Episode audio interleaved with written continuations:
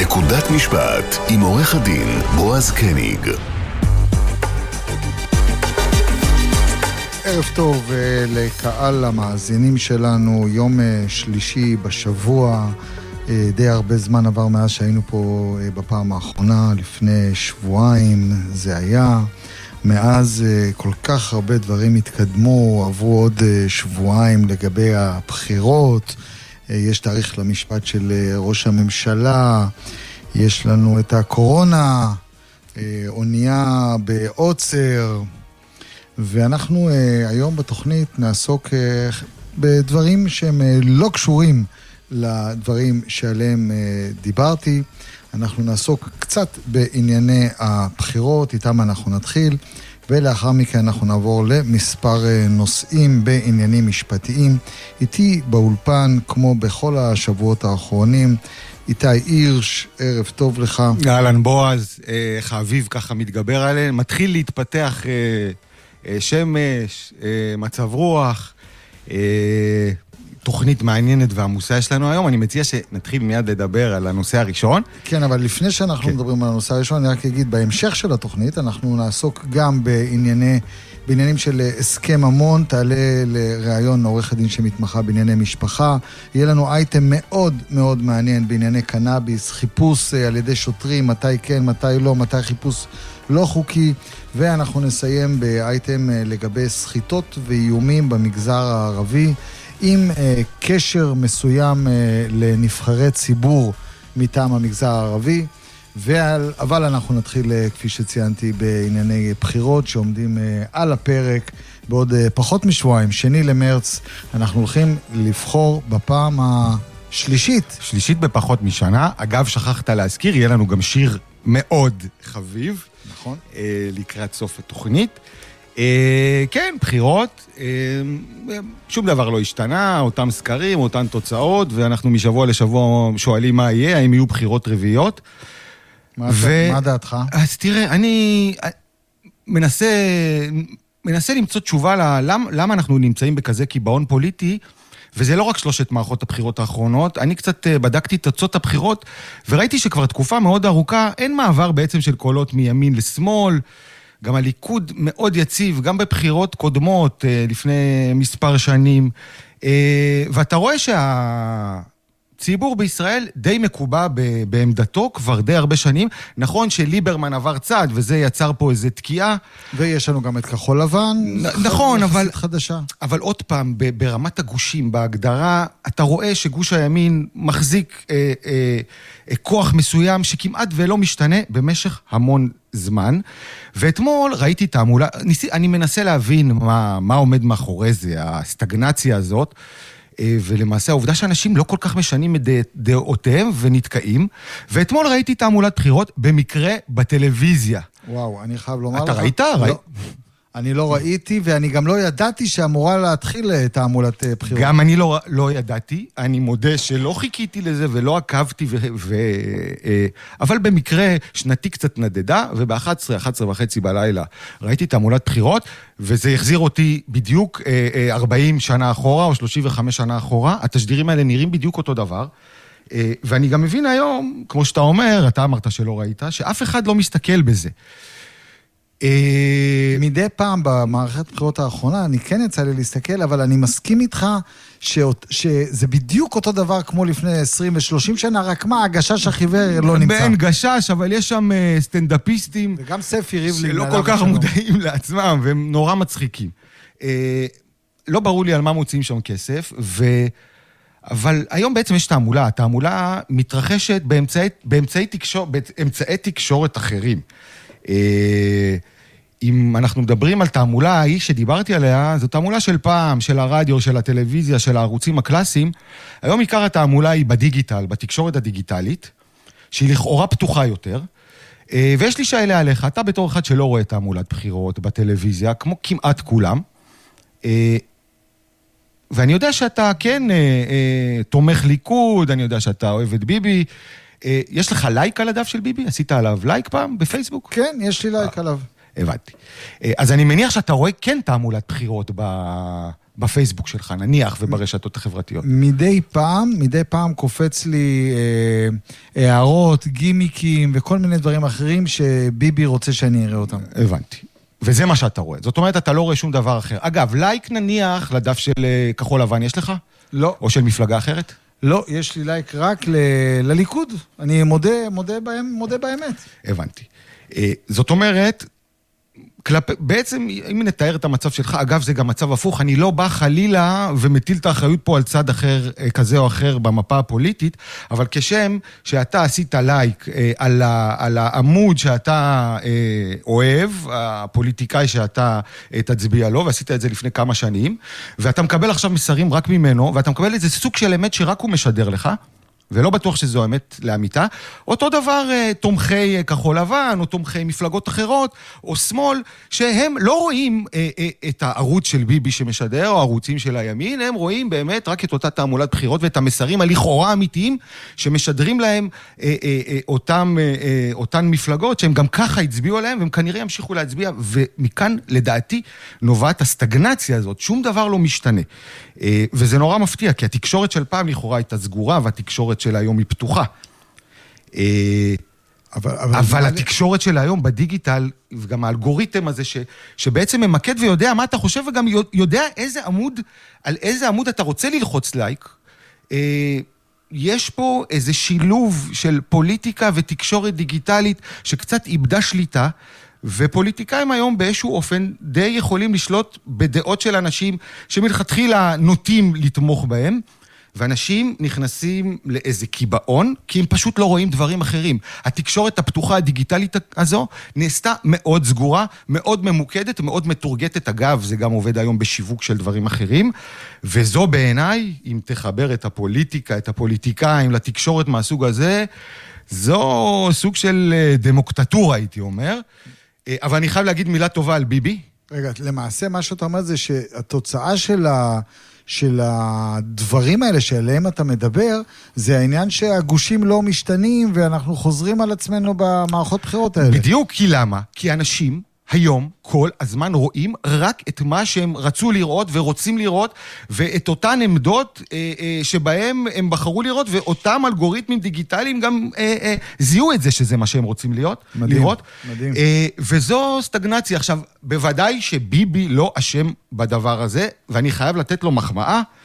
המחמאה עם טוויסט. אה, ביבי זיהה את זה כבר לפני 20, למעלה מ-20 שנה בקדנציה הראשונה שלו בתור ראש ממשלה, והוא אה, הקים אז כבר ערוצי תקשורת של משרד ראש ממשלה ואתר אינטרנט והשקיע בזה, הוא פשוט ראה את הנולד אה, כיאה לאנשים מוכשרים וייחודיים כמוהו, והוא פשוט היום צעד אחד קדימה לפני כולם, כי לעמודים שלו יש כמעט שלושה מיליון לייקים, לכחול לבן פחות, ולכן הוא מצליח לשמור על הגרעין הכל כך חזק הזה שלו, כי אין מצב בעידן תקשורתי אחר וישן, שראש ממשלה עם שלושה כתבי אישום ממשיך להחזיק גרעין תמיכה כל כך איתן, שפשט אי אפשר לפרק אותו. וזה למעשה בגלל שהוא למד את, את הצעדים האלה והבין את הכל. הוא למד את זה בעצמו והבין את זה לפני 25 שנה. אה, עוד פעם... ופה אה, הגאוניות שלו. נכון, נכון, שלו. נכון, נכון. אה, הוא ראה, הוא ראה את הנולד בהיבט הזה, הוא גאון תקשורתי בלי קשר, בכל המובנים והאופנים, אתה גם רואה את ההופעות שלו היום, שכביכול חזרו קצת לתוך הקהל, קצת יותר אמריקאי, קצת לגעת באנשים, הוא באמת יודע לעשות את העבודה, וזו ההשערה שלי לאותה... אה, אה, אותו קיבעון פוליטי, אה, הצבעתי, בין הגושים בעיקר. אה, אני מניח שכשביבי יפנה את מקומו, אז אפשר יהיה לקשור קשרים בין, בין הגושים עצמם. אה, אה אני, אני לא יודע אם זה יקרה. אבל זה העניין. אני לא יודע אם זה יקרה. אה, אני חושב שייקח זמן. אבל אנחנו, אנחנו חייבים אה, להתקדם. חייבים להתקדם כי עד עכשיו עסקנו בפוליטיקה, ואנחנו רוצים לעבור לנושא הראשון שלנו. נושא בענייני משפחה, נושא שכבר נגענו בו טיפ-טיפה בעבר, אבל הוא נושא חם שכל הזמן על סדר היום. מולנו על הקו עורכת הדין אה, מורן סמון, עורך הדין אה, שמתמחה בענייני משפחה, צוואות וכל מה שקשור אה, בזה. ערב טוב, מורן. היי, ערב טוב, מה נשמע? אצלנו נהדר, איך אצלך? אצלי מעולה, אני שמעתי את השיח הסוער שהיה לכם לפני כמה דקות, אז אני שמחה שאני מגיעה אחרי. מה דעתך? בקצרה. דעתי שאנחנו צריכים להמשיך ולהתכוונן uh, כרגע להבנה שהגושים לא כל כך משתנים, יש סיכוי לבחירות רביעיות, אלא אם כן אנשים יצאו ויתחילו להצביע. זו הדרך היחידה, ואני עדיין חושבת שהסיכוי הרבה יותר גדול לממשלת ימין, גם אם צרה, מאשר לא, ואיחוד בין הגושים לא אמור לחכות אה, לעזיבתו של נתניהו את עולם הפוליטיקה בצורה כזו או אחרת. זה צריך לקרות כבר היום, אם הגושים יהיו חכמים להבין את זה. זה היה מספיק קצר? אה, תראי, את צריכה להיות פרשנית פוליטית, לא... אני לא עושה. כישורייך כעורכת דין אינה, לא- לא יסולאו בפאז, אבל... כן, בוא ניגש- ניגש לענייננו. כן, בואי, כן. בואי נדבר קצת על כל הנושא הזה של... אה, אנחנו כבר אה, יודעים וכבר העלינו פה לשידור אה, עורכי דין שמתמחים בענייני משפחה, ואנחנו מודעים לסטטיסטיקה שאנחנו מתקרבים ל-50 אחוז אה, אה, סטטיסטיקה של גירושים. נכון. לצערי הרב, אני חייב לומר... גירושים 50 ופרידה, אחוז? כן. כן, כן, כ-50 זה, זה. זה כולל גם את הידועים בציבור, בועז די מדייק. מבחינת הנשואים, אז זה גירושין, אבל יש גם ידועים בציבור שנפרדים. רגע, שאלה. אם פעם אחת התגרשתי, ופעם שנייה, בפרק ב' נפרדתי מידועתי בציבור, איפה אני נופל? אני משפר את כמי הסטטיסטיקה שלא היה הזאת, מספיק. חכם לעשות הסכם ממון, ולא הפנים מהפעם הראשונה. טוב, לא ניגע בדברים האלה עכשיו, לגביי באופן אישי. לא. אבל אנחנו כן צריכים אה, להבין שהסכם ממון, אם, אם פעם זה היה נורא מפחיד, אז היום זה דבר שהוא מאוד אחראי לעשות, כמו כל אה, פוליסת ביטוח שאתה עושה. יש לך פוליסת ביטוח? כן, יש לי פוליסות ביטוח, אבל אני חייב לומר, אין לי הסכם ממון ויש לי נישואים מאוד מאוד מאושרים. מעולה. קודם כל אני מאוד מאוד שמחה, אני גם יודעת ומכירה מעט, אז אה, גילוי נאות אה, ראיתי וחוויתי, אז אני באמת שמחה. אבל היום, בעידן של היום, בגלל שיש לנו אה, באמת אחוזי פירוד מאוד מאוד גבוהים, אז אחד הדברים שבאים, אה, שאני קוראת לו כלי רומנטי בעולם המודרני, זה דווקא הסכם ממון. כי בהסכם ממון מסכימים אה, לדבר על דברים שלא נעים לדבר עליהם. מסכימים. מאפשרים לחלום על איך אנחנו רואים את העתיד המשותף שלנו עם בן הזוג שלנו, אה, מה הדברים שחשובים לנו. מתחילים לייצר שיח. ואתם יודעים, דרך אגב, מה הסיבה מספר אחת לגירושין היום בישראל ולפירוד? אה, אני לא חושב שזה בגידות, אני חושב שזה... הי- הייתי מהמר על חוסר תקשורת. בול. בול. זה לא בגידות, זה לא עניין כלכלי, זה לא שום דבר. הגורם מספר אחד אה, ש... אה, בגללו גירושין נפרדים. בישראל, בדיוק, ופירוד, זה הנושא של היעדר תקשורת. הסכם ממון בא לעזור, זה כלי תקשורת למערכת יחסים שהיא פתוחה ואינטימית. ואם אתם בואי תס- מצליחים בואי- לדבר בואי על הדברים תסבירי לי איך, תסבירי לי איך זה קשור ההסכם ממון הזה, ושוב, הסכם ממון זה משהו שעושים אותו לפני החתונה. הסכם ממון, לא בהכרח, נ- אפשר גם בדיוק. במהלך הניסוי. נכון, הסכם ממון נהוג לחשוב שחותמים עליו לפני החתונה, אבל יש גם זוגות שחותמים עליו אחרי החתונה, ויש גם זוגות שבאמת אה, אה, בכלל לא חותמים. אז אני, אני מעדיפה את אלה שמתכננים מראש, זה נכון, זה הרבה יותר חכם, אבל גם במהלך הנישואים אפשר לייצר אה, הסכם ממון, וזה לא אמור להיות כזה מפחיד. עכשיו, איך זה בא לידי ביטוי?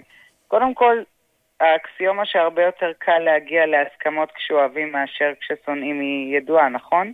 זה ברור. אז הרבה יותר קל לנו להגיע כשאנחנו אוהבים אחד את השני ואנחנו בהתחלה. אה, מה אפשר להכניס ל...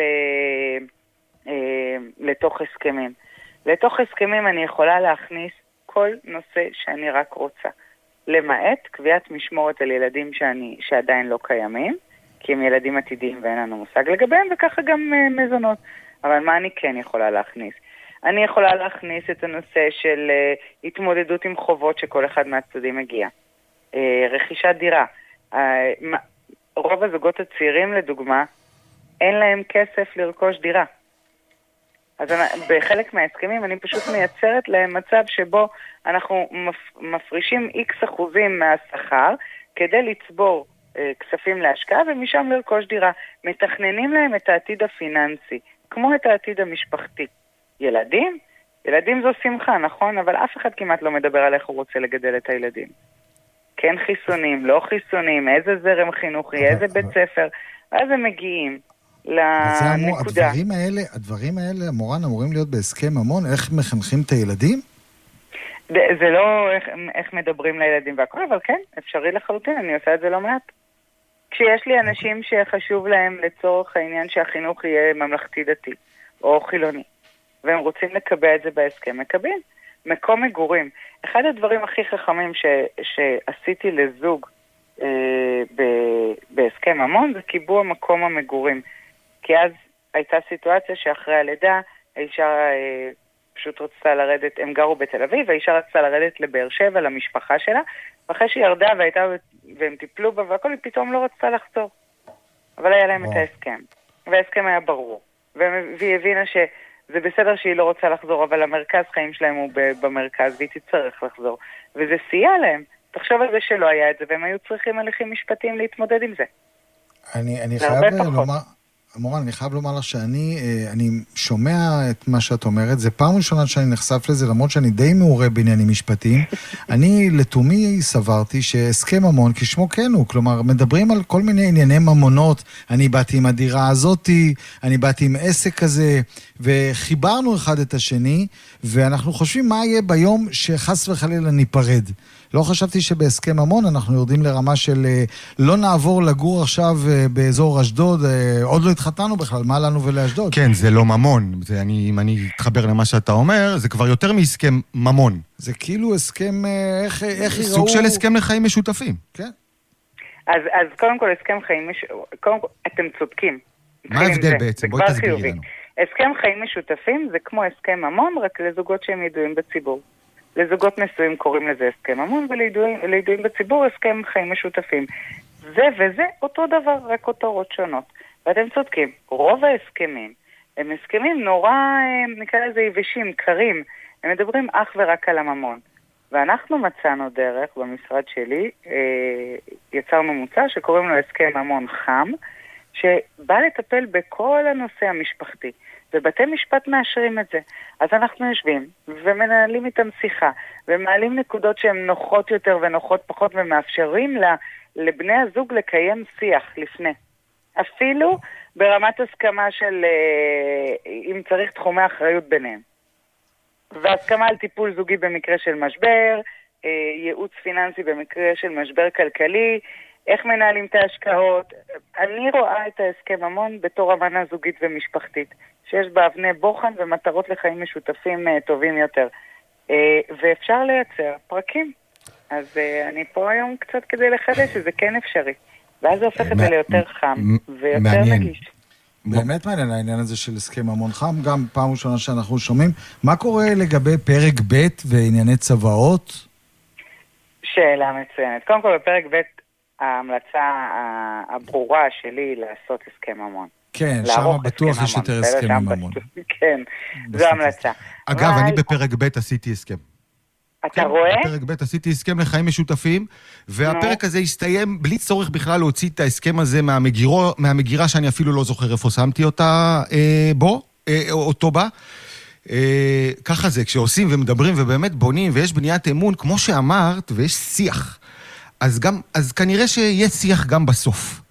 אה, ואגב, כשהתחתנתי, היה איזה דיבור על הסכם ממון, ושנינו, שני הצדדים, נדרכנו ונטענו איזה שיח כזה של ההורים, ולא הבנו כנראה את הצורך, אה, בעיקר ב- ביצירת תקשורת חדשה, מתחבר מאוד למה ש... בהיבט האישי שלי, למה שאמרת. אני, אני מאוד שמחה, כי אני חושבת שחלק גדול מהפרידות של בני הזוג היו נמנע, היה נמנע אם הם היו מדברים ביניהם. רוב, בני, רוב הזוגות בשלב מסוים הופכים להיות תיבה להעברת ממסרים אחד לשני. תוציא את הילד מפה, תשלם את זה, תעשה את זה. זה כבר הופך גידול. להיות כל... בדיוק. זה הופך להיות בית גידול, זה נורא לא רומנטי ונורא לא כיף, וגם הורס די את הזוגיות. אז אם יש תקשורת, זה אמור לעזור, והדרך הכי טובה לייצר פתיחות היא לדבר על הדברים שלא נוח לדבר עליהם. ורובנו לא אוהבים לדבר על דברים שלא נוח, לא נוח לנו, אבל אם היום אנחנו לא נרצה לדבר עליהם, אז למה שנרצה לדבר עליהם כשאנחנו לא נהיה בטוב? אגב, בהסכמי ממון, חלק מהסכמי הממון שאני עושה, זה אה, כדי לייצר אדפטציה אה, לנסיבות החיים החדשות של הצדדים. הסכם ממון זה כאילו סוג של ביטוי ליציבות של אהבה. עד כמה שהסכם ממון בדרך כלל מתייחסים אליו כאמצעי לפירוק משפחה, אני כן חושבת שאם בונים אותו נכון ומאפשרים לצדדים גם שיח פתוח, הוא יכול להיות ביטוי לאהבה. אני אגיד עוד משהו. אני- נוכ- קיומו של הסכם ממון גם הופך את הפרדות ואת התקשורת בפרדות לקלה יותר, כי הדברים הכי קשים והכי מלוכלכים בהליכי גירושין בעצם פתורים ונקיים, ומה שצריך לפתור זה באמת את עניין הרגשות ועניין... ואם זה לא קיים, או שיש בעיות אחרות, באמת אפשר לסיים ביפה, כשכל העניינים המכוערים והמלוכלכים, למעט עניין מזונות ילדים, שאת מדבר, אומרת על שזה לא יכול להיות בהסכם ממון, וגם על העניינים האלה תמיד יש קצת, קצת הרבה לכלוך. אה, זה באמת עוזר מאוד. עוזר מאוד. אני חייב להגיד אני לכם, מאוד לפני ש- שמחה לשמוע. לפני שאנחנו מסיימים את, ה, את האייטם הזה, אני חייב לומר מה היה אצלי. אני, כשאני התחתנתי, זה, דרך אגב, בחודש הבא אנחנו חוגגים 15 שנות נישואים. מזל טוב. מזל ו- טוב, ובשעה טובה. בעבר. ואני חייב לומר, לא, לא היה הרבה כסף, גם אה, לרעייתי לא היה הרבה כסף, אבל דבר אחד היה לי בראש, היה לי מעט יותר ממנה בזמנו, אבל דבר אחד, אה, אני לא יודע מי עושה את זה ואיך עושים את זה, אבל משהו אחד היה לי ברור. גם אם עושים הסכם ממון, גם אם עושים הסכם ממון, אחרי חמש שנות נישואים, או שבע שנות נישואים, או שמונה שנות נישואים, לא משנה אה, כמה שנים בדיוק, הדבר הזה מתבטל. כלומר, אז אני יש לא לי חושב... גם הסכמי ממון כאלה, נכון. כן, כי גם נורא קשה להוכיח אחרי הרבה שנים כל מיני תנועות, אם היו, אם הסתירו, לא, זה, זה מעניין. נכון, לגמרי, יש גם כאלה. קשה לאכוף הסכמי ממון ארוכי לאהבה. שנים. כן. מורן, אנחנו אבל רק- חייבים... אנחנו אז חייבים לפני לסיים, שאתם מורן. מסיימים, אני כן, רק רוצה להגיד כן. משהו אחד. הסכם. ממון חייב לבוא גם עם צוואה, כי הסכם ממון חל בחיים, וצוואה היא אחרי פטירתו של אדם. אלה דברים משלימים, ואנשים שוכחים לעשות את זה, ואז אי אפשר ליישם את מה שהם רצו ליישם בהסכם הממון אחרי פטירה. אז תדאגו לעשות גם וגם. זהו. ועוד מחמאה אחת, אני חייב, אני שמעתי לפחות על אה, מספר הסכמי ממון שעשית, ואני בדרך כלל לא נותן פה המלצות, אבל אה, אני יכול לומר שההסכמים שאת מוציאה מתחת לידיים, הם בדרך כלל הסכמים מאוד מאוד אה, טובים. ובטח נעמת לנו מאוד, ואני חוזר, הסכם. ממון פלוס צוואה, ב- כן. ב- בשיא הרצינות. תודה, מורן. נכון. ואנחנו- תודה לכם, תודה, מאוד היה כיף, תודה. ערב נעים. פרסומות. בית המשפט. יוצאים לפרסומות. בחסות אלדן עפולה, רוכשים רכב ונהנים משלוש שנות אחריות. אלדן, נותנים את הנשמה, כוכבית 3003, כפוף לתקנון. מוצרי חשמל בקיבוץ מזרח. גרייזי פברואר. מחסלים את כל המלאי. מחירים החל מ... מכונת כביסה 590, מייבש כביסה 590, תנור בישול באפייה משולב 690, מדיח כלים גדול 890, מקרר גדול 450, 1290, מקרר גדול 4 דלתות 1990, מזגנים, אחד כוח 880, אחד ורבע 980, שניים 1590, שתיים וחצי 2650, שלוש 2950, פתוח גם במוצ"ש, לקנות חכם בקיבוץ מזרע. להיטי השנה לפורים קונים ב... כאן אלפיים, כאן אלפיים, כמה מחיר צעצוע. זה אמיתי וזה קורה עכשיו. final sale מטורף באורן, מרכז האופנה הגדול בצפון. גאנט, לקוסט, פול אנד שארק, ארמני, הוגו בוס, כל מלאי החורף במבצע אחד פלוס אחד. קונים פריט אחד והשני במתנה. ובנוסף, מתכוננים לעונת האירועים עם מגוון חליפות חתן קומפלט רק 1,990 שקלים לחליפה. אורן, בית אופנה למותגי הגליל טבריה. השבוע בחדשות. ירידה חדה באספקת מזגנים מסין תגרור עליית מחירים דרמטית. רק בעלם ורק היום. לא רק שמחירי המזגנים לא עולים, הם אפילו יורדים. אז מהרו לעלם, כי לא קונים סתם, בודקים ב... עלם. טוב, תקשיבו, אם אתם מתכננים אירוע מהסרטים, תחשבו גדול, תחשבו מפואר, תחשבו ענק. אסיינדה, אחוזת אירועים בעמק בית שאן. שישים, שישים, תשע, תשע, תשע, אסיינדה.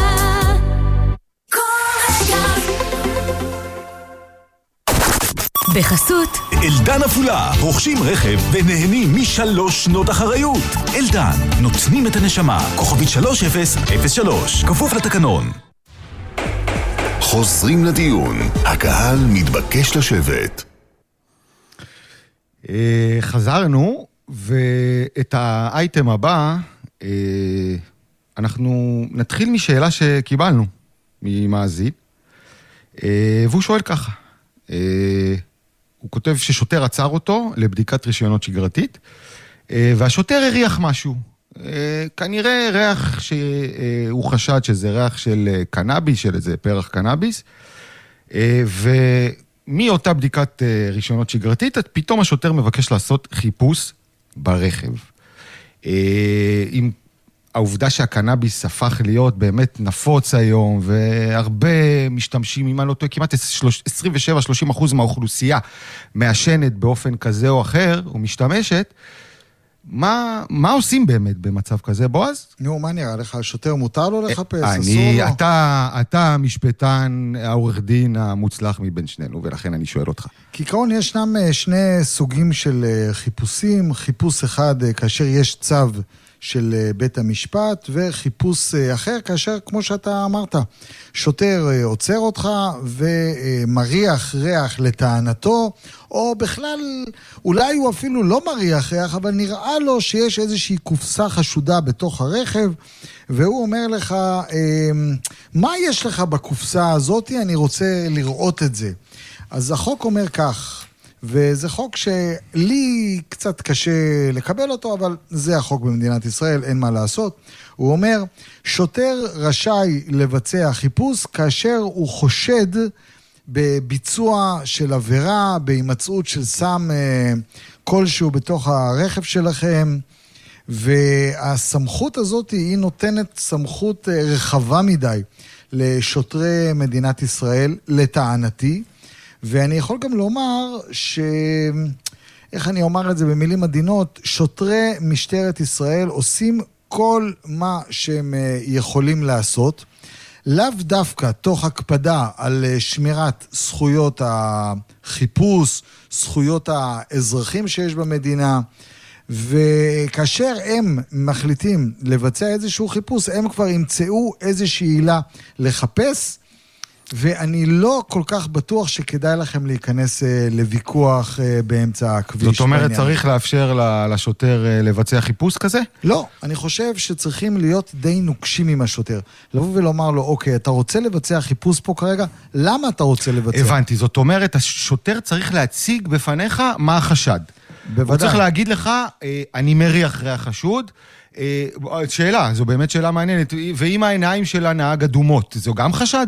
שוב, זה בדיוק העניין, שהשוטרים, כאשר הם רוצים כבר לבצע חיפוש, אז הם יבואו ויגידו, ראיתי אדמומיות מסוימת בעיניים של הנהג, לא נוכל להוכיח את זה, כי אם יום אחד יוגש כתב אישום, יבוא השוטר לבית המשפט והוא יאמר, כן, אני ראיתי אדמומיות, אבל לא הוצאתי את הפלאפון שלי וצילמתי, כי לא יכלתי לצלם. לא, השאלה אם הדמומיות למשל עולה עד כדי חשד שמצדיק חיפוש. או- הדמומיות בעיניים, איפה הגבול? אני לא זוכר כרגע שאני ראיתי אדמומיות בעיניים, אבל ראיתי לא מעט מקרים של הרחתי ריח של קנאביס, כאשר הנהג או הנאשם, או הלקוח שלי בא ואומר לי, לא היה שום ריח, הוא פשוט רצה לעשות איזשהו חיפוש. והיה והיה חיפוש במקרה שאתה מדבר עליו? חלק מהמקרים היה, חלק לא היה, אבל אני סבור שכאשר אתם נמצאים נניח ברכב ושוטר רוצה לבצע חיפוש, אז אתם צריכים להבין קודם כל שחייב להיות לו איזשהו יסוד סביר לביצוע העבירה. כאשר אנחנו מדברים על עבירה מסוג פשע או עוון, וגם החיפוש יכול להיות אם אה, אותו שוטר חושד שהוא אה, מנסה לתפוס איזושהי ראייה שקשורה לעבירה מסוג סמים שיש לכם אה, ברכב. בחלק מהמקרים, כאשר אתם תתנגדו, ואני אומר שוב, חס וחלילה, אנחנו לא אה, אה, מבצעים פה איזשהו... אה, שיעור להתנהגות אה, אלימה, חס וחלילה, באמת שאף אחד לא יחשוב בכלל בכיוון הזה. אבל כאשר אתם, נניח, מסרבים בצורה עדינה, ואומרים לשוטר, אני מבקש לדבר עם הקצין שלך, אני רוצה להבין למה אתה מחפש לי כאן, למה אתה רוצה בכלל לחפש ברכב, ואז חלק מהשוטרים יצאו מהכלים שלהם ויגידו, אוקיי, אין שום בעיה. אתה לא רוצה לאפשר לי את החיפוש, אז או שאני מעכב אותך כאן, או שאני לוקח אותך לתחנת המשטרה, ומצידי תהיה בתחנת המשטרה עד שבבוקר אני אוציא צו של שופט. זאת אומרת, אתה אומר לא להתנגד לחיפוש, אבל גם לא לנדב אותו כל כך מהר, אלא לבקש מהשוטר בצורה מכובדת ויפה, תסביר לי איפה מתעורר פה חשד. זה בעצם מה שאתה אומר. ואני ו- אומר לעמוד על וגם הזכות כדאי הזאת. לתעד את זה. בוודאי, כאשר אתה יכול, כאשר שאלה באמת מצוינת, כאשר אתה, יש לך את האפשרות לתעד את זה עם פלאפון או עם כל מצלמה אחרת, פשוט לצלם את זה. אני לא אחראי אם זה אה, ידליק במרכאות כפולות את השוטר, או יוריד את השוטר, אבל תיעוד במקרים האלה יכול, אה, יכול לעזור מאוד בהמשך. שאלה חשובה באמת בעניין הזה לגבי תיעוד, וזה לא קשור בהכרח לעבירה של סמים או, או חיפוש, אבל אה, האם אתה יכול להמליץ, כי אנחנו רואים אה, איך המשטרה מתנהלת אה, חדשות לבקרים, ולפעמים קשה להוכיח את ההתנהגות שלה, אבל האם מותר, או אתה יכול להמליץ, אם מותר, לכל אזרח, כאשר אה, הוא בא במגע עם אה, איש ביטחון, עם שוטר שמבקש ממנו משהו, אה, פשוט לנסות לצלם את זה ולתעד את זה.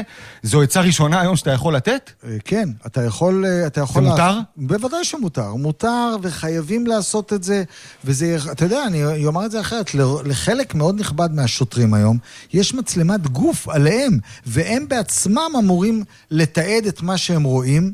לצערי הרב, אני נתקלתי כבר במקרים שבהם כאשר הדברים האלה אמורים להיות לרעת השוטרים, כי התעוררה איזושהי בעיה, אז המצלמה לא עבדה. בדיוק, הייתה לנו תקלה, כמה ב- מפתיע. הייתה לנו תקלה במצלמה, או הייתה לנו, אני, אני, אני, אני שנייה אחת אה, חייב אה, ללכת רגע למקום אחר, לחדר החקירות. בחדר החקירות, אני כסנגור פלילי, נתקל אה, ב, בלא מעט תיקים, במקרים שדווקא ברגע שהנאשם נניח הודה באיזה משהו, לשיטת השוטר שזיחד את זה וכתב על זה זחד, בדיוק אז המצלמה בחדר לא עבדה, ואין כמובן שום תיעוד למה היא לא עבדה, מתי הגיע טכנאי לתקן אותו, אבל לא משנה, נחזור לאותה מצלמת גוף. כאשר השוטרים כן קלטו במצלמה משהו שיכול לסייע למשטרה לאחר מכן בניהול המשפט, אז המצלמה הזאת היא מוגשת כראיה, סרטון מראים אותו לשופט במחשב ש, שמביאים לבית משפט. זאת אומרת, כשהם לא מגישים את זה, זה, זו ראייה שכנראה תשמש כנגדם, וכשזה קורה, זו ראייה שפתאום לא מוצאים אותה. אני אומר שוב, אני מאוד הייתי רוצה, מאוד מאוד הייתי רוצה, ש, ששוטרי ישראל יהיו כולם, כולם כולל כולם, עד כמה שזה אפשרי, מאוד מאוד מקצועיים, ישרים, שיעשו את העבודה שלהם תוך פגיעה מינימלית עד כמה שניתן בזכויות של האזרחים. ואני רוצה להמשיך שנייה עם הנקודה ולומר, איזה מקרים, באלה מקרים... אה, אה, אל, אילו מקרים לא יכולים לשמש כעילה לחיפוש, ואני אומר שוב, אה, המקרים שבהם אני כרגע אומר, הם לא יכולים לשמש עילה. למשל, אדם שיש לו עבר פלילי, זו לא יכולה לשמש כאיזושהי עילה. אדם שלמשל אה, לבוש אה, עם בגדים צבעוניים, רכב אה, מטונף, אדם שהוא עם רסטות, לא יכול, לא, זה לא יכול לשמש את השוטר כאיזושהי עילה לביצוע החיפוש.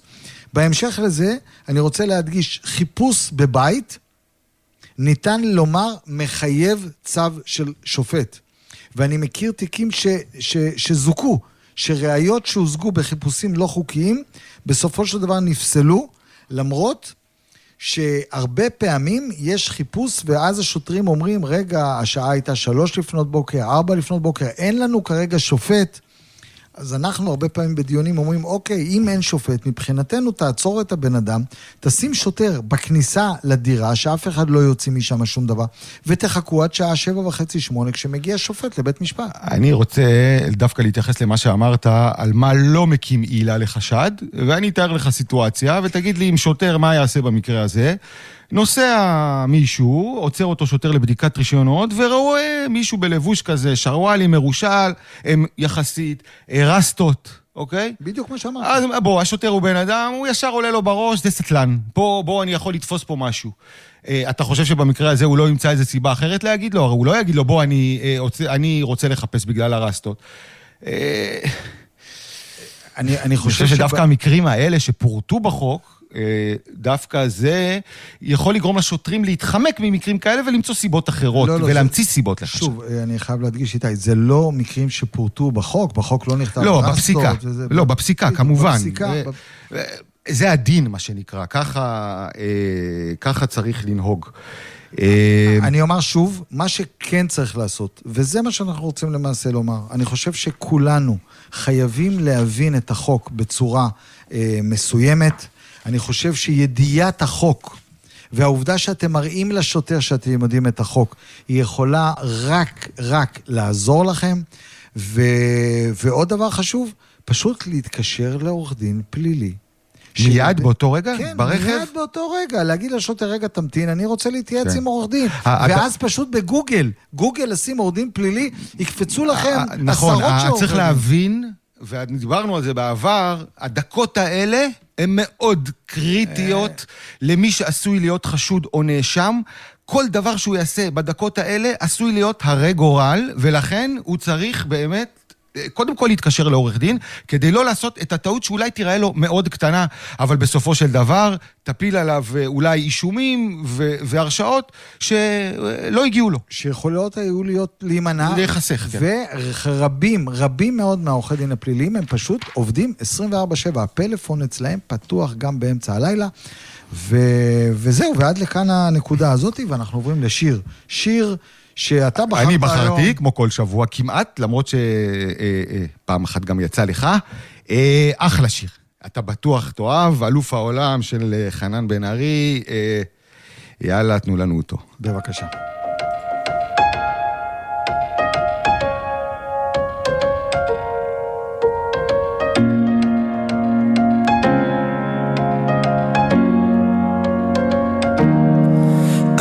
אלוף העולם בלהדחיק.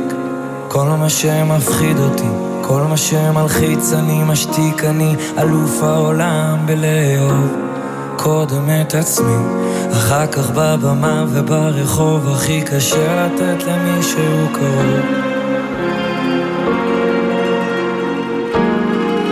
אני אלוף העולם בלא להיות, בלא לפתור לך את הבעיות. אפילו התמונות שבקירות, זה לא אני תליתי, אני אחראי רק על המנגינות.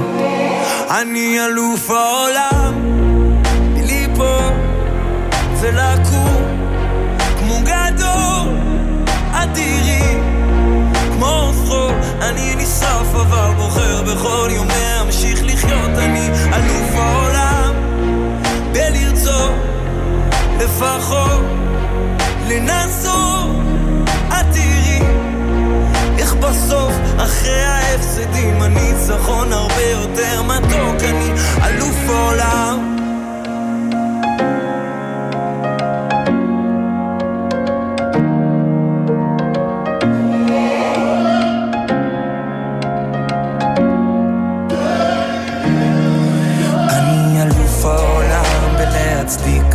חולשות ותאוות היצר הוא מכר ותיק מכיר כל טריק עתיק שהוא מחזיק בתיק.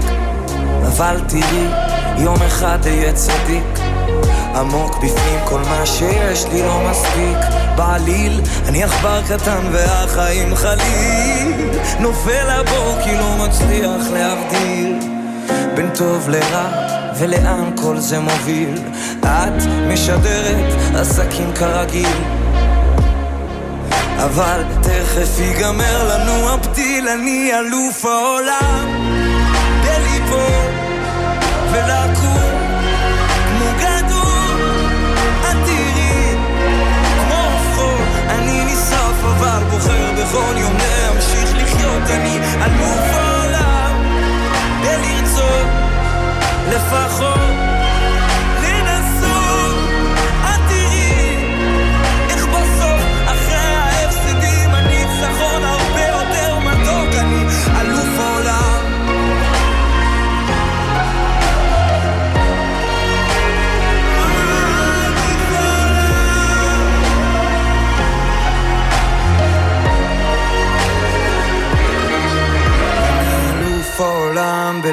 בלפצות, להתנצל ולרצות, לחטוא, להתנקות, לחשוף, להתכסות. תגידי איך כותבים שירים עם אלף ציפיות, מיליוני צפיות. אני אלוף העולם בליפול ולקום כמו גדול, את תראי כמו עוף חול אני נשרף אבל בוחר בכל יום להמשיך לחיות אני אלוף העולם חוזרים לאולם. אה, טוב, בועז, הנושא האחרון שלנו היום אה, הוא... זה, אני אתמול קראתי איזה כתבה על אה, פרש, פרשה נוספת של סחיטות ואיומים במגזר הערבי, באום אל-פחם. רציתי קצת לדבר על זה, וגם לחבר את זה לנציגים שלהם בכנסת, של הרשימה המשותפת, וכל הנושא של אה, אייבה יזבק שהיה שבוע שעבר, ולמה זה קשור בעיניי. אה, אבל קצת היה חשוב לי לעלות ולדבר על הפשיעה במגזר הערבי. אה, בתור עורך דין פלילי, זה משהו שאתה מכיר, אתה רואה שיש יותר עבריינים, חשודים, נושא, נחקרים. נושא מאוד מאוד uh, כאוב. נושא שגם uh, על הנושא הזה כבר uh, אמרתי לא פעם את מה שאני חושב. אני חושב שהפשיעה במגזר החרדי היא... הערבי. סליחה, במגזר החרדי, כן. היא... הערבי. הערבי. הערבי היא מעל, אה, מעל, מעל הסטטיסטיקה שאנחנו יכולים... אה, תראה, אני יכול להגיד לך, עוד פעם, אני אספר על זה שהייתי אסיר, אה, ואוכלוסיית בית הסוהר מונה בין 50 ל-60 אחוז הם, הם מהמגזר הערבי, פי שלוש או ארבע מה, אה, מהכמות שלהם באוכלוסייה. וזה אומר שהפשיעה שם היא ברמה מאוד גבוהה. אה, ואני לא מאשים דווקא את, ה, את המגזר, חס וחלילה. אני אז חושב- זה, זה בדיוק העניין, זו הסיבה שרציתי לחבר אה, אה, לאותה פרשה עם אה, חברת הכנסת אה, היבה יזבק. המגזר הערבי, יש שם, יש המון בעיות ובעיות אזרחיות. לא בעיות שקשורות היום לתהליך השלום ופלסטינים. הערבים, ערביי ישראל, הם אנשים כמוך וכמוני. אה, חייתי איתם במשך שנים, ו... ו... ואתה רואה שם תופעות אבל, בחברה הזאת. אני קורא כותרת, אני אהרוג את הילדים שלך, וזה קורה שם ברחובות, ובהמון כפרים וערים, כן, ו- וה- ולא נעים לחיות שם. כן, והתופעה הזאת שאתה מדבר עליה, על הכותרת הזאת, אם אה, אני אהרוג את הילדים שלך, זה בעקבות אה, כתב אישום שהוגש כנגד אה, שני צעירים מאום אל-פחם, ממש כתב אישום שהוגש היום, היום לבית המשפט המחוזי בצפון, אה, על כך שהם איימו וסחטו בעלי עסקים, כולל השלכת מטענים, ירי, איומים על בני משפחה, אה, אנשי עסקים, אחד בעל מוסך של משאיות, אחד אה, בעל אה, עסק למסחר במזון, כאשר הם לא בוחלים בשום דבר שעולה להם על הראש, כולל, כולל צילומים של אנשים שיורים עם uh, תת מקלע, וכולל uh, זריקה של מטענים לעבר בתים, ואיומים על הילדים עצמם. אם לא תשלם לנו 100 אלף שקל, 150 אלף שקל, אני אפילו לא יודע באיזו עילה הם פונים לאותם אנשים. אנחנו פשוט... למה זה דווקא במגזר הערבי? רק שנייה אחת, אנחנו כן. נפוצץ לך את הבית ונהרוג לך את הילדים, ובכלל, כל העניין של הירי וכל ה- ה- ה- ההרוגים, אנחנו כבר לדעתי בסביבות 90-100 הרוגים מתחילת השנה. למה זה קורה דווקא שם? כי אמרת, למה. זה לא, זה לא הם אשמים, אתה... הם לא אשמים. מה, אני- לדעתך אני המשטרה אשמה? אני לא בטוח שזה המשטרה, אני חושב שזה קודם כל דבר שצריך לכוון אותו לירושלים, לכנסת, לחקיקה. אני, אז בוא, פה אני מסכים איתך, ופה בדיוק זה מתחבר לפרשת אה, אייבה אה, יזבק, לפחות ל, לדעתי. אה, ערביי מדינת ישראל, הפשיעה החמורה שם זה רק סימפטום אה, לאיכות החיים שלהם. אה, כלל השירותים הציבוריים שהם מקבלים, אה, הם נמוכים ברמה משמעותית מה, מאלה שמקבלים אה, האזרחים היהודיים, ו... והם מתוסכלים. וזה בחינוך ככה, ובתשתיות, ובדיור, אה, וכמובן גם בפשיעה, ובכל מה שקשור בזה, ובאכיפה. והסיבה לכך בעיניי נעוצה בזה שבמשך 70 ו- 72 שנות קיומה של מדינת ישראל, לא הייתה נציגות ערבית פעם אחת בממשלת ישראל. מיעוט שהוא כל כך גדול, כמעט 20 אחוז מאוכלוסיית המדינה, לא היה לו, אה, אה, היו נציגים ערבים בממשלה, אבל לא, אבל מטעם מפלגת העבודה או מהליכוד, אה, בני, אה, בני מיעוטים מה, מהליכוד או מהעבודה, או ממרץ, אבל לא כאלה שהציבור הערבי באמת הצביע עבורם בהמוניו. והציבור הערבי, מה שמעניין אותו הם הבעיות האלה, הם לחיות פה טוב, כי אי אפשר לחיות עם פערים חברתיים כל כך גדולים למשך כל כך הרבה שנים בין אה, ציבורים שונים.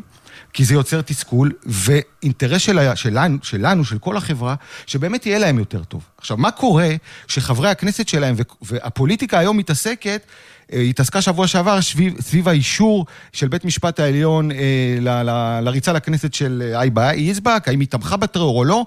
אה, אני לא ניכנס לעני- לעניין המשפטי, אני חושב שטוב שבית משפט עליון הוא זה שקבע. זה, זה חשוב לדמוקרטיה. לגופו של עניין, אני לא חושב שאחת כזאת צריכה לרוץ לכנסת, אבל במקום להתעסק באג'נדות החשובות לציבור הערבי, והן באמת חשובות, ולכולנו יש אינטרס שהן יקודמו, כדי שהרשימה המשותפת אולי סוף סוף תקבל איזה לגיטימציה, לקבל איזה תפקיד ש, שיוכל להכניס אותם ואת ערביי ישראל למחזור החיים בצורה נורמלית. אז במה הם מעדיפים להתעסק? הם, אה, תראה, זה כולנו. זה גם אינטרס של הימין להתעסק בזה, כדי לשים אותם באור... זה גם אינטרס, של... זה גם בעיה, זה גם אחריות של... אותם אאוטסיידרים. נכון, אבל זו גם אחריות של מנהיגי הרשימה הערבית שיוצאים ל... ו... ומחברים ומחבקים בתוכם, ובתוך הרשימה שלהם, אה, זו בעצם ש- אה, רשימה שמורכבת משלוש-ארבע תנועות שונות שהוויכוחים שם, האידיאולוגיים הם קשים מאוד, אבל הם נותנים שם ל... ל... ל... ל...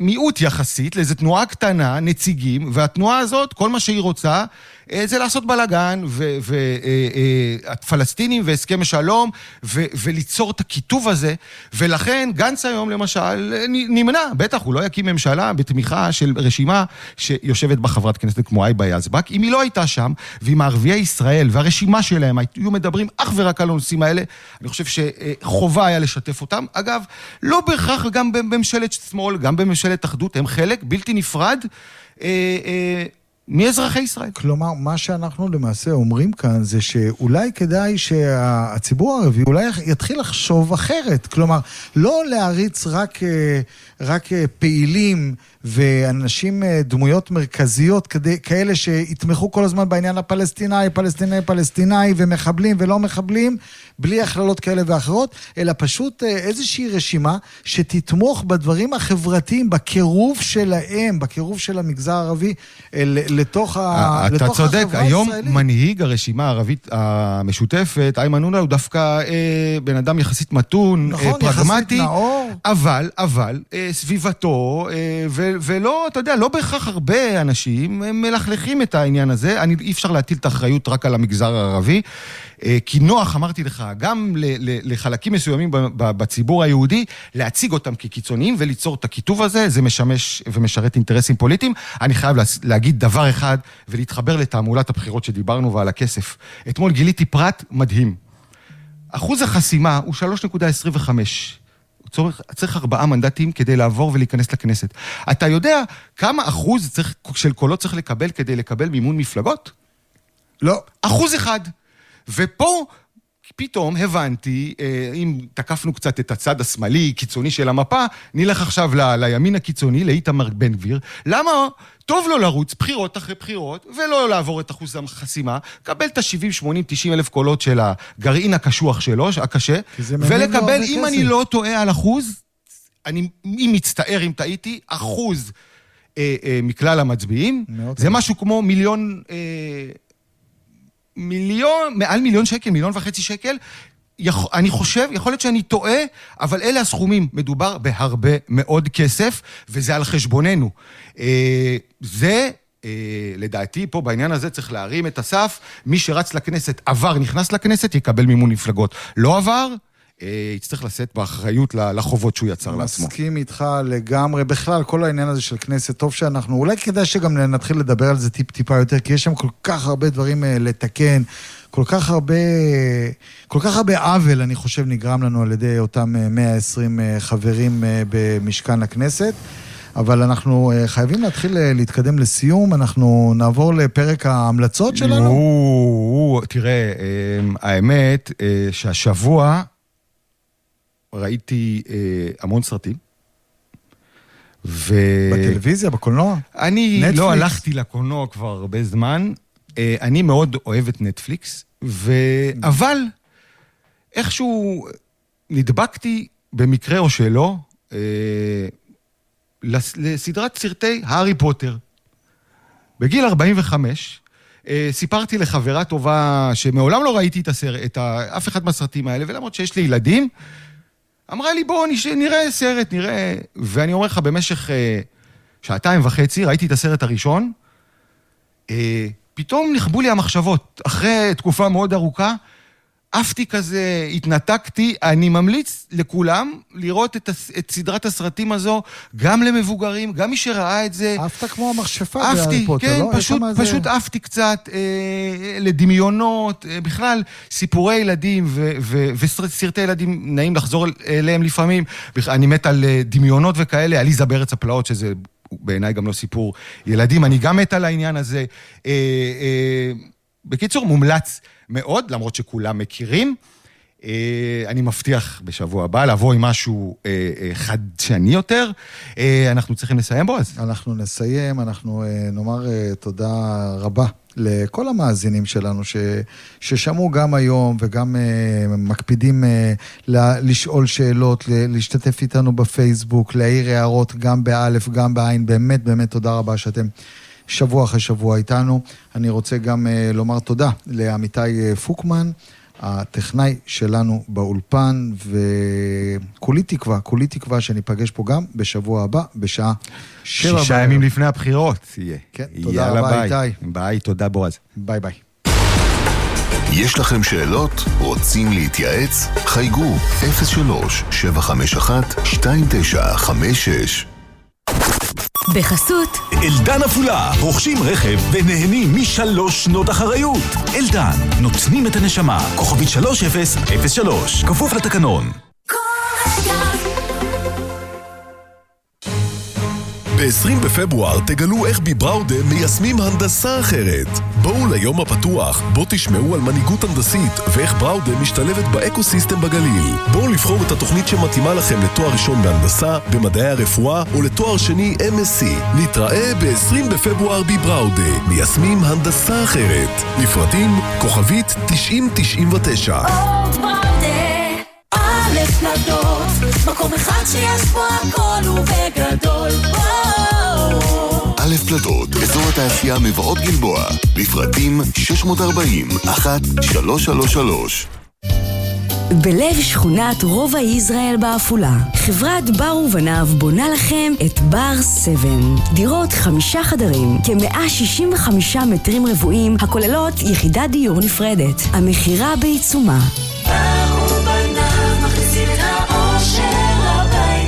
למשרד המכירות 046 405 406 מוצרי חשמל בקיבוץ מזרע. crazy פברואר. מחסלים את כל המלאי. מחירים החל מ... מכונת כביסה 590, מייבש כביסה 590, תנור בישול באפייה משולב 690, מדיח כלים גדול 890, מקרר גדול 450, 1290, מקרר גדול 4 דלתות 1990, מזגנים, אחד כוח 880, אחד ורבע 980, שניים 1590, שתיים וחצי 2650, שלוש 2950, פתוח גם במוצ"ש, לקנות חכם בקיבוץ מזרע.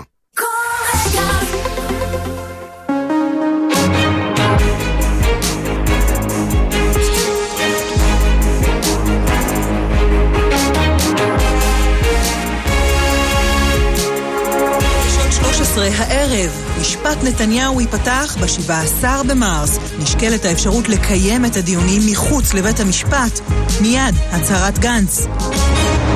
בעקבות חשיפת חדשות 13, נתניהו קורא לפרסם את כל הקלטות אשכנזי עוד לפני הבחירות. מה יש שם להסתיר? בישראל נערכים לקלוט את הנוסעים מאוניית הקורונה במתחם מבודד בבית החולים שיבא. אנחנו מנסים שהוא יהפוך כמה שניתן למעין כפר נופש. הדיירים שבבניינים הסמוכים חוששים. כן, אתה מרחיק את זה מחולה אחר ומביא את זה... לא, אבל גם כאן זה רחוק. שים לב. נתניהו וגנץ נלחמים על קולות יוצאי אתיופיה. ייתכן שכמה עשרות מבני הפלשמורה יועלו בשבוע הבא. משחק פוליטי. אבישי בן חיים עם אראל סגל בטדי, אחרי הסערה במשחק ההפסד של ביתר ירושלים להפועל תל אביב. בקהל הזה 40-50 אחוז הולכים ביום שישי בערב לבית כנסת. בקהל שם, אם 10 אחוז הולכים, וואלה. החומרים הנדירים שצולמו ימים אחרי רצח תאיר ראדה, והראיה שהוסתרה ונחשפת. הוא מסוגל להגיד מדוע המשטרה והפרקליטות הסתירו את תמונת כתמי הדם שסותרת את השחזור של רומן זדורוב? מה שאתם מציגים בכתבה זה כבר overkill. זה ברור שהוא לא צריך היה להיות מורשע.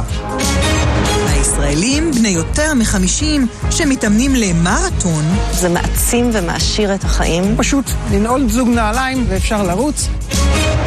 ואחרי הגשמים, שובם של אגמי החורף בצפון, וממחר הגשם חוזר.